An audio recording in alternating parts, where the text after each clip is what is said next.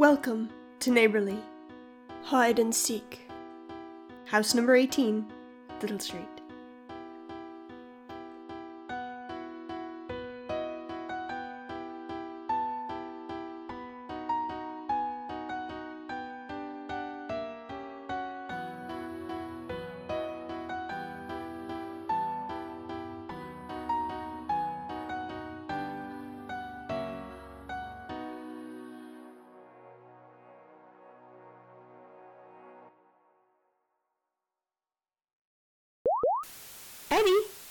You're still playing, right? Come on, Eddie, you're it. Eddie fumbles with the walkie at his waist. Hello? Hello? Where are you? It isn't funny anymore. You've got to. s- The walkie goes dead. Oh dear. Eddie is too tired to sob. He's been seeking so long. Poor thing. His hair touches his collar now, and that's ignoring the mats that have taken up residence at the base of his skull. The rooms in this place, the corridors, they keep drifting through his fingers like tangled threads. I don't know if he even remembers where he started. Not that a little thing like that will stop him. He's got siblings to find and a game to win. He doesn't need to be bothered with a little thing like details. I, however, will be happy to fill you in. Mr. and Mrs. Franklin had bought number 18 Little Street almost on a whim. It would be a fun fixture upper of a project, said Mr. Franklin, who wanted something to do instead of just the dishes. It would be cheap, said Mrs. Franklin, who hadn't had that much of a raise at work. And besides, they agreed, it would be good for the children not to have to share a bedroom anymore, and they were right. They'd managed very well in their little two and a half bed for an honestly impressive collection of years, squishing Flora in what used to be Mr. Franklin's home office, and making bathroom charts to try and minimize arguments. But five children was really a few too many for a three bedroom house. Their inquiries into the nearest school's ability to properly care for neurodivergent students bore promising fruit in the form of Mr. Irving, a head teacher with an overly toothed smile who promised that they'd take on all sorts. Making accommodations for specific learning difficulties such as DCD is hardly going to be a stretch. And so the decision was done. The day of the move arrived, and the moving vans descended like a swarm of sick locusts, vomiting up tables and beds and toys onto the pavement. And Mr. and Mrs. Franklin turned to the children with stern faces and five radio headsets. Remember to keep your walkies on. This house isn't huge, but that doesn't mean that you can't get lost, said Mrs. Franklin. Eddie, of course, rolled his eyes and went all pouty in typical teen embarrassment. He was too old for this nonsense. Since when were walkie talkies more normal than a mobile phone? Just because the triplets had fallen into a weird safari phase and kept pretending to be explorers didn't mean the rest of them should have to put up with it. Oh, Eddie. It's fun to explore, especially in a new house. Even more especially in a new house with so much character. Flora had the right attitude. As the middlest child, Flora was just old enough to think she knows best, and just young enough to still believe in magic. A house like this, all twisted up in its weird neighbor, it's perfect for an 11 year old who has just reached her mid tweens Shakespearean and Edgar Allan Poe phase. The triplets, as you might surmise, loved it. They'd had some tantrums before the move, of course. But they'd all done that, even Eddie, and he's 14 and, according to him, not even a kid anymore. I think Eddie just missed his friends, but I suppose that's speculation, and boring at that. The triplets' initial apprehension was a little more usual. You see, it wasn't that they didn't like the idea of a new house. They were big and brave, and it's terrible when people treat them like babies. But they haven't spent a night apart in all eight years of their lives. They're not sure they're quite ready for that yet. Eddie called them stupid when they said they didn't want separate rooms. Eddie could be awful sometimes. Mr. Franklin said that was just because he's trying to get used to being an adult. But he's not really an adult, so you can't expect him to behave like one all the time. He made him apologize all the same. The triplets thought maybe Eddie was the one who's stupid. When they had arrived that morning, they'd seen more kinds of birds than they'd ever seen before, and their dad said that one was a falcon, and that was awesome. Eddie did not have time to dwell on his walkie talkie woes for long, though. Flora, as ever, had been so excited that she nearly dropped hers, and barely waited for each of them to tuck them away somewhere safe before grabbing Eddie's hand and pulling.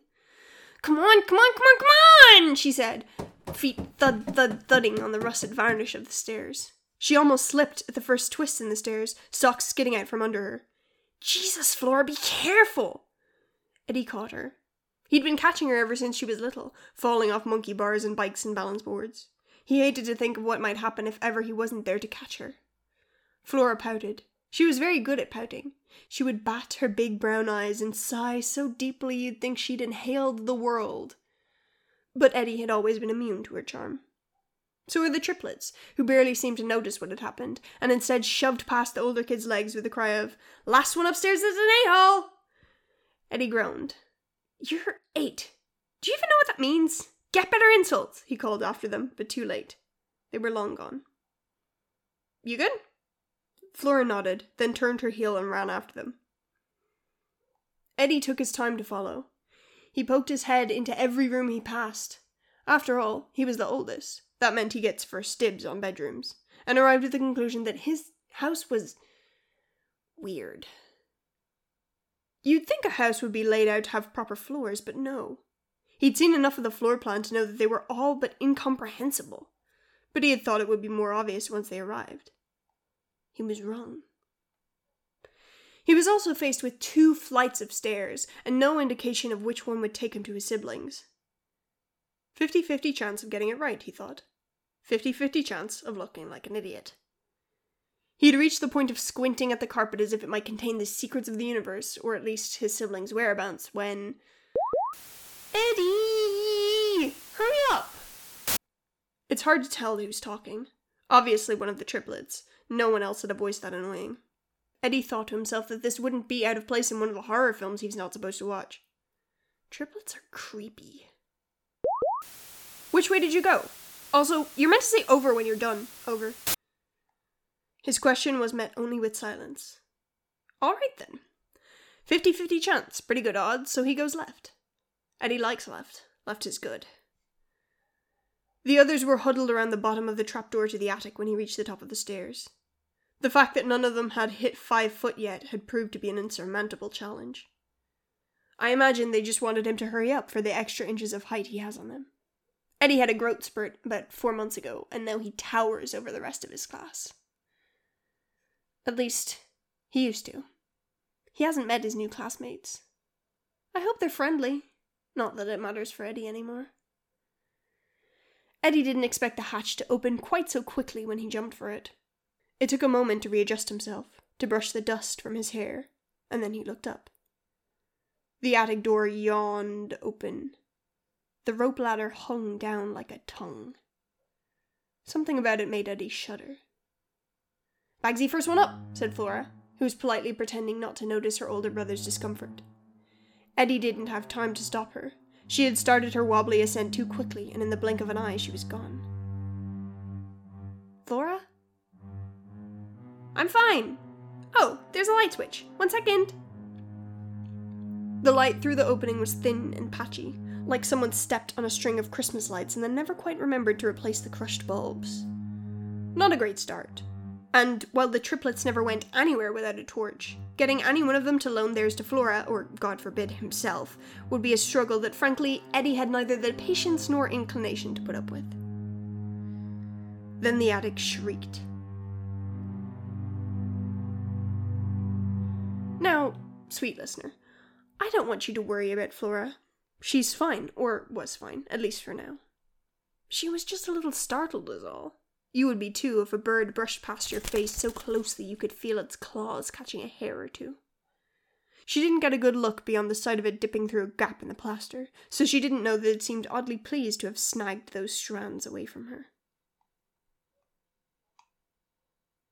Now, I don't know what you would expect to find in the attic of a house that's been sat empty for almost a year, but I can assure you it would not be this. In all that time, the attic has stubbornly refused to gather dust. The carpet remains plush. The floorboards are strong and don't even creak beneath her weight. A good thing, too, for the whole space is covered with games. Old games, new games, boards and cards, all as pristine as if they had just been made. Even the little plastic cherries from the copy of Hi Ho Cherry-O, backdated to 1960, are as luminously scarlet as they would have been more than half a century ago. Wow, this is cool! Flora jumped as the last triplet wriggled through the hatch. When had she moved so far into the room? Beneath her hand sat a beautiful table, neatly labelled Talois, or backgammon, 1612, in slender script. She snatched her hand back as she realized just how close she had come to tracing the geometric inlays of something that was probably more valuable than anything she'd ever been left in a room with, a flush rising to her cheeks. She wouldn't want to break it. Eddie took slightly too long to pick his jaw off the floor to avoid the awkward silence that stretched out between the five of them. This is insane! This can't be here! I'm calling Mum. She'll know what to do. God, this must be worth thousands. It's just sitting here? What the hell? The triplets, of course, had no time for his crisis. Why would they? This was a mystery, to be sure, which meant clues, which meant they got to be detective explorer geniuses, leaving no stone unturned in their quest for truth. Or just hanging around until someone made a good guess, or until it got boring. They moved methodically, slipping deeper into the forest of tables as inconspicuously as possible. Eddie would have probably tried to stop them. He was always acting like some sort of authority figure just because he happened to be the oldest. Teens really can be so pretentious. I suppose you could argue that Eddie's willingness to interact with real adults is a mark of maturity, or you could argue that he's a little snitch. I suppose it's up to you to use your critical thinking skills to figure out which it is. I think he's just a stressed young boy. He certainly looked it, the way he stood there frantically pressing buttons on his little radio in desperation to get through to Mr. and Mrs. Franklin. He barely even looked up at the muffled crow of excitement from one of the triplets, or the loud shh that came from another. He didn't even notice when Flora snuck off to join them until her siren song whine of Eddie sounded out against the static. What? Came his mocking reply. There's another trap door. This was the moment that Eddie gave up on trying to be mature and logical, and simply accepted that whatever this was, it was simply how life was going to be from now on. All that was left to do was to figure out a way through it. Sure, that's great, because why wouldn't you have two entrances to the weirdest playroom ever? It did not take long to find the second trapdoor. It was set at the very back of the house, as far from the only window and from its partner as it was possible to be. As the trapdoor came into view, two things became apparent in swift succession. First, that the triplets were gone, and second, that they had not gone carefully. Flora was halfway through the hatch, evidently impatient to go onwards, and around her was an open box and a flurry of paper scraps. The triplets wanted to play hide and seek. You're it, and they told me to tell you that if you don't wait five minutes before you start sneaking, they will pour apple juice in your sleeping bag. And she was gone. Eddie closed his eyes and counted to ten. It was that or scream, and he didn't want to do that. He was the mature one, after all. When he opened them, he turned his attention to the chaos his siblings had left in their wake and began to sort through it. Oh, dear. Oh, Eddie. I do wish he weren't in such a hurry to grow up. It's important to take the time to play while you still can. It's not as if anyone ever realizes that the last time they play is going to be their last time. It happens quietly. I can picture it now. Suddenly, Eddie wants to impress one of the cool kids at his new school, or maybe he impresses them a little too much and now all Eddie wants to do is hold her hand. Maybe that doesn't happen. Maybe Eddie just gets older and other things take up his attention. Maybe it's homework. Maybe it's a new hobby. Maybe one day he wakes up and he's 47 and he realizes that he can't remember the last time he ran amok with his siblings. Eddie turned over the box and read the words inscribed upon its lid a non comprehensive list of games that can be played within the domicile without the need for specialist equipment. He snorted. At least this place was consistent. That kind of pretentious nonsense was exactly what he would expect from a room like this. It is here that I would like to leave Eddie. Just for a moment, of course. It's just that I have information that Eddie does not as he searches for his darling siblings. Eddie is still in the dark, but you don't have to be. Who would you like to hear about first? Hmm? I think we'll start with Flora. Now, Flora, as I'm sure you've noticed, is rather clumsy. So much so that when Flora thinks someone might be watching, she holds herself taut, keeps her actions slow and precise, tries not to move in any way that might make her a target. Children can be so cruel. There's something freeing about the dark, about the quiet. She can just be. When she's alone, if her arms don't move to the pounding of her feet, at least no one will laugh. When she's alone, she can practice making herself light and graceful and strong. After all, if she falls, it's not as if it can possibly hurt her too badly, is it? While Eddie counted the minutes, Flora flit through the swallowing blackness at the back of the house and pretended not to feel the growing pit of fear in her stomach. She was a bright girl, and even someone dimmer than a dying firefly would eventually have to confess that there were too many corridors, too many staircases, and too many furnishings for that matter. Flora was so very brave. She told herself that it was fine. How else are you supposed to respond to the sudden shiver of certainty that something has gone very, very wrong? Where do you go when everything around you is strange and you can't remember how you got to where you are? It's awful being lost. She would simply retrace her steps, she decided, and just to prove she wasn't scared, she would distract herself and play a game. You know the one. You remember being a child and hopping from chair to table because if your feet touched the floor, something dreadful would happen. Something dreadful like, oh, I don't know, falling into lava? Of course you do. It's great fun.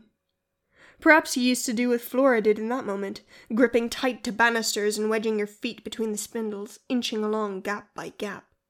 Perhaps you looked for something you could hold on to, something with some heft to it, something wide and sturdy enough to carry your weight. Perhaps you too reached a point where you realized that your closest island of safety was a little beyond your reach and had to improvise.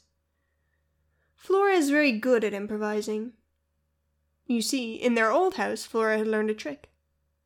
Flora learned that if she went barefoot, so that her skin could grip the satin silk finish of the paint, Flora was just the right size to hold herself off the ground by bracing each hand and each foot against either side of the average door frame. And what do you know? The door in front of her was open, and the frame was particularly deep. The perfect specimen. Flora knew that if she could reach it, then from there she could jump onto the waiting chest of drawers in the room beyond, and grab that ever so convenient floor cushion beside it to get back, and she'd be safe. But first, the socks had to go. She didn't look where they fell, why would she? She could always beg Mum for more socks, and it was hardly as if she'd be abandoning them outside the house, was it? I say, do you smell smoke? No? Neither do I. But if Flora had paid a little more attention, I rather think she would. It seems that socks, much like little girls, are not on the list of things which are immune to lava. How unfortunate. Especially as when Flora stumbles this time, Eddie isn't there to catch her.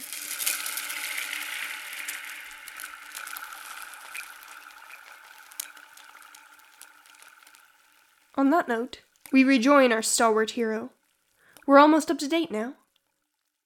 I probably don't need to tell you about his dawning realization that he had let his siblings go alone into the inky gloom of this creepy house with all of one torch between them. You can imagine the panicked thoughts that ran through his mind, the ones that said he was the oldest, that he had a duty of care, that he shouldn't have let this happen, Eddie wished he had just turned around and dragged his stupid siblings out of whatever hell was going on in the attic and gone to find Mum and Dad. But he hadn't. Perhaps if Eddie had been thinking more clearly, he would have gone downstairs. But he wasn't thinking clearly. Eddie loves his siblings, even if he hates them sometimes. And so instead of playing the adult, Eddie descended the ladder and played the game. You may be asking yourself what happened to the triplets. Flora won't be found, no matter how hard Eddie searches, but perhaps you hope that there is a chance, however slim, that there might still be a happy reunion. I'm afraid that's rather unlikely. The triplets have found their final resting place, too. Oh, come on now. I don't mean that they're dead, I really do mean resting. It took a little while for them to get there, the triplets moved in sync, mumbling things that weren't quite words to point out sharp corners here, missing stairs there, rejections of hiding spots that weren't quite right. As they go, the quiet seeped into their bones, settling in until it nestled in the marrow of them. I can't tell you how long this went on for. Number 18 has a basement, as many houses do, though this one is unfinished. There is a crawl space, just large enough for the three of them to shuffle under. There's no telling who goes first. The three have fused into one entity, a hive mind driven by the need to go so deep into the foundations of this place that no one could ever find them. They have no desire for someone to disturb them in order to crown them as the champions they know they must be. They burrow down and deep, fists knocking ankles as they nudge each other further and further and further again until the darkness expands around them, bowing out into a pocket that holds the three of them safe and warm and secret. No hiding place could be more hidden.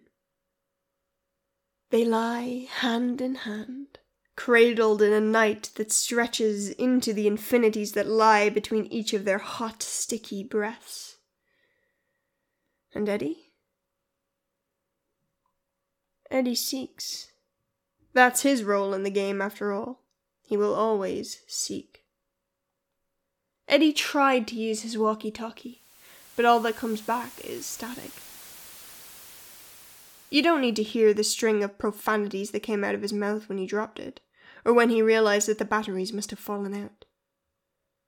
The hours bled into each other as he hunted them back down and he tried not to notice how his nails were finally long enough to pry open the back. He's still seeking, and we have come full circle. Every so often he hears the crackle and pop that gives him hope, it keeps him playing. You know, some might call him lucky. He'll never have to grow up. He'll always have this last game. He'll. Oh. Hello. Sorry, I'm I just noticed something. Number 18 has changed so many times to facilitate the children as they play that I almost missed the name marked on the door in front of Eddie. How clumsy of me. That door really does get everywhere, doesn't it? I suppose I was wrong about this endless game. Eddie still thinks he's playing. He opens every door he comes to just in case this time it's the right one. This most certainly is not the right door. And I don't think he'll be coming back. Goodbye, Eddie. Good luck. Neighborly is distributed under a Creative Commons Attribution Share Alike 4.0 international license. Today's house was written by A. L. Withington and edited by Matthew O.K. Smith, with music by Alex Schwartz and art by Cloudy Art. The narrator is voiced by Matthew O.K. Smith. To find out more, visit neighborlypod.carrd.co or follow us on social media at neighborlypod. If you enjoyed listening today, information on how you can support us will be included in the episode description. Most of all, we would appreciate it if you told a friend, because they might tell a friend, and they might tell a friend. And who knows, eventually, God might finally listen to us.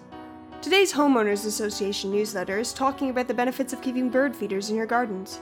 You'll want at least four, it reads, one for each corner. It's only polite. Thanks for listening. Come back soon.